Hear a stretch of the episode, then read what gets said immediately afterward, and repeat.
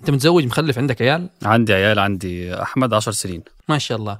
أنا ماني داري هل أنا الحالي ولا كل الأبهات زيي بس أو الأهل، فال يعني إنه أحس إنه لازم أي شخص مثلا عنده أطفال بنقول سنة إلى خمس إلى ما شاء الله م. لازم يكون عنده خافضات حرارة وأدوية حق خفض الحرارة ذي في الثلاجة، فاهم؟ يعمل يعمل لها ركن كذا، لا يعني بشكل مستمر طول هذه السنوات. فمدري أنت عامل لك ذا الركن في الثلاجة ولا؟ صحيح، موجود في الثلاجة وفي غرفة النوم وفي كل مكان. إيه، لأنه يعني نستغرب صار إنه في بعض الأبهات تلاقي يقول لك إذا ولده فجأة مرض سخن يروح يجري على الطوارئ مثلا عشان كذا إنه يلحق عليه قبل السخونة ترتفع. فأنا أقول يعني مش منطقي إنه لازم يكون عندك خافضات حرارة أقل، هذه خط الدفاع الأول تساعدك، خصوصا أنت عارف الفترة ذي تغيرات الجو وفي إكس بي بي قادم، وأنت مع الخبرة خلاص بتعرف إمتى تديله خفضات الحرارة وإمتى تطلع بيه على الطوارئ. أيوة هو ده بالضبط. ده بودكاست الفجر من ثمانية، بودكاست فجر كل يوم نسرد لكم سياق الأخبار اللي تمكم. معكم أنا شهاب سمير، وأنا ثمود بن محفوظ. خبرنا النهاردة عن قرارات البنك المركزي المصري الأخيرة، والخبر الثاني صناعة لحوم المختبرات تتنبأ بثورة غذائية.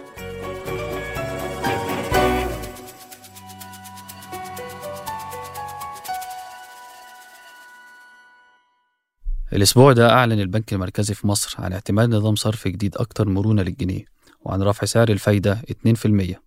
القرارين دول نتيجة ضغوط اقتصادية حادة تعاني منها مصر الفترة دي، وكان ليها الأثر الأكبر في انخفاض كبير بسعر صرف الجنيه مقابل الدولار، اللي كان قبل القرار مستواه عند تسعة عشر فاصلة سبعة جنيه للدولار، ووصل بعده لأكثر من أربعة وعشرين جنيه، وده يعني انخفاض أكثر من ثمانية عشر بالمية من قيمة الجنيه ووصوله لأقل قيمة تاريخية ليه.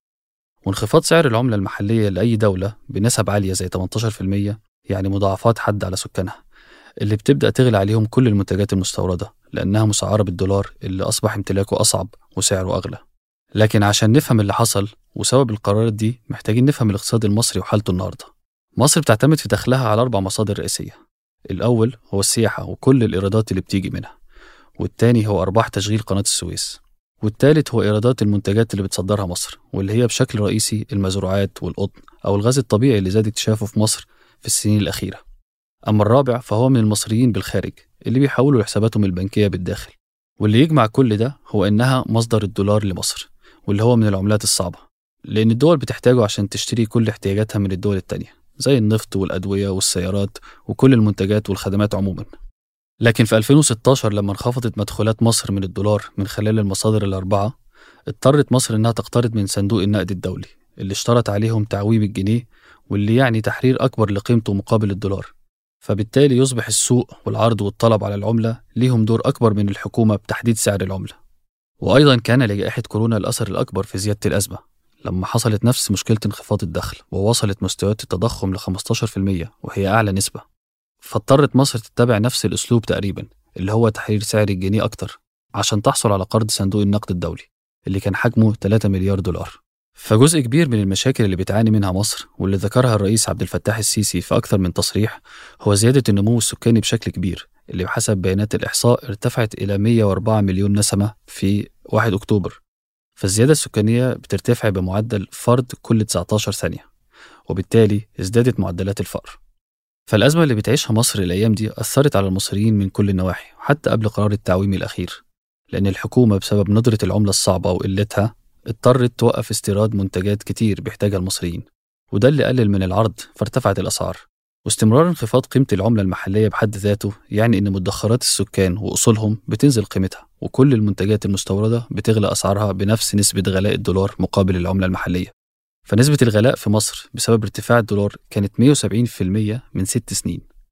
وبعد القرض الأخير تعتبر مصر تاني أكبر مقترض من صندوق النقد الدولي بعد الأرجنتين، واللي بحد ذاته مؤشر لحجم المشاكل الاقتصادية اللي بتواجهها مصر. لكن الخبراء بيؤكدوا إن على الرغم من أن القرارات الجديدة بتزيد من تكلفة المعيشة على المصريين بسبب انخفاض قيمة الجنيه مقابل الدولار من جهة، إلا إنها بتساعد مصر في تسديد ديونها السابقة، وإنها بعد إلغاء قيود الاستيراد اللي كانت موجودة قبل كده فبيزيد المعروض من المنتجات وبتقل أسعاره. ومع تعافي العالم من تبعات جائحة كورونا والحرب الروسية الأوكرانية الحالية، بتزيد إيرادات مصر من السياحة والصناعة وغيرها، فبتحسن وضعها الاقتصادي في السنين الجاية.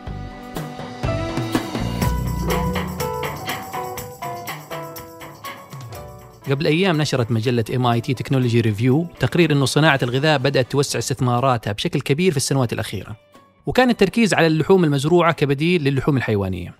واللحوم المزروعة هي لحوم تنتج في أحواض متخصصة داخل المختبرات، ورغم أن هذه الصناعة لسه في بداياتها إلا أن الخبراء يشوفون أنها راح تكون ثورة غذائية في المستقبل، وهذا لأنها تقدم حل لتوفير نقص اللحوم في السنوات القادمة، وراح تساعد على تقليل تأثيرات التغير المناخي.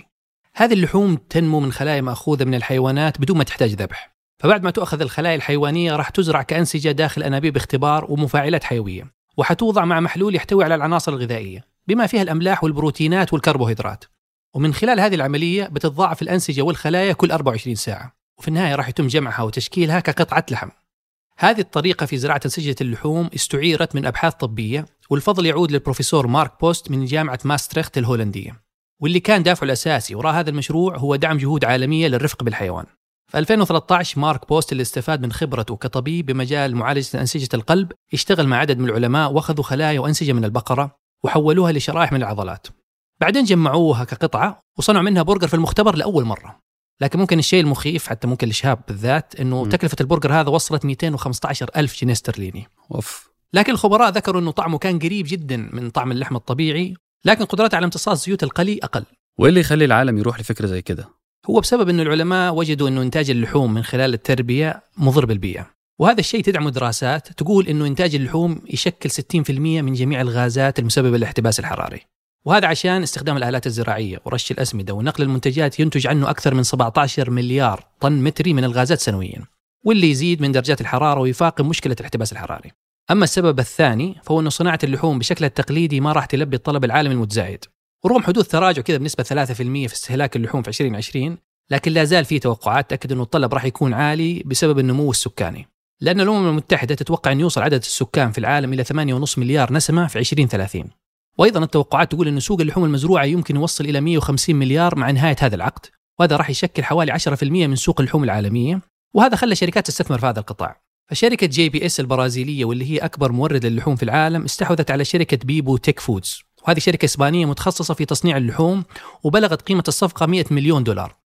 وأيضاً شاركت اي دي فينتشرز في صفقة استثمار بقيمة ثلاثمئة وسبعة وأربعين مليون دولار في شركة اسمها فيوتشر ميت تكنولوجيز، وهي شركة ناشئة برضه متخصصة في تصنيع اللحوم. ويستثمر اليوم كثير من رواد الأعمال زي بيل جيتس وريتشارد برانسون في شركة اسمها أبسايد فودز والمتخصصة في إنتاج اللحوم المصنعة ومقرها في كاليفورنيا.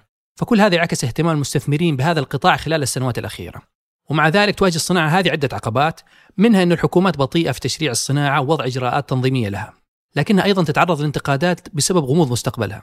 فعشان ننتج لحوم بكميات اقتصادية بنحتاج مفاعلات حيوية ضخمة وكميات كبيرة من الفولاذ المقاوم للصدى، ومهندسي الطاقة يقولون ما في فولاذ مقاوم للصدى في العالم يكفي عشان نبني المفاعلات الحيوية المطلوبة لإنتاج أنسجة لحوم بكميات اقتصادية، وحتى لو وجدت فما راح تكفي في النهاية لإنتاج لحوم لأكثر من أربعمئة ألف شخص. فالواضح إنه الأمر ما زال يتطلب استثمارات ضخمة وتقنيات ما توفرت حتى الآن. أخبار على السريع.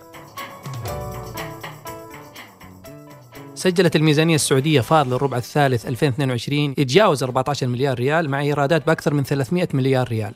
إجمالي الإيرادات زاد بحوالي أربعة وعشرين بالمئة، أما المصروفات فارتفعت بحوالي اثنين وعشرين بالمئة مقارنة بنفس الفترة من السنة الماضية.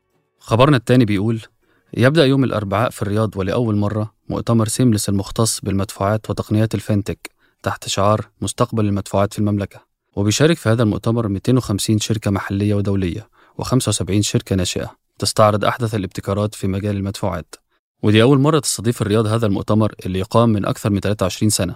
وخبرنا الثالث عن دراسة جديدة وصلت أنه الأطفال اللي يلعبون ألعاب الفيديو جيمز قدراتهم الذهنية ومهارات الحركة عندهم أفضل من غيرهم. النتيجة ما كانت قاطعة، لكن الباحثين لاحظوا أنه الأشخاص اللي يلعبون قدراتهم الذهنية أفضل من غيرهم في بعض الاختبارات، وكمان مراكز الذاكر والتركيز عندهم كانت فعالة بشكل أكبر. بس يمكن الشيء اللي ما جاوبت عليه الدراسة أنه إيش اللعبة اللي كانوا يلعبوها، يعني ما أتوقع أنها كانت فورتنايت.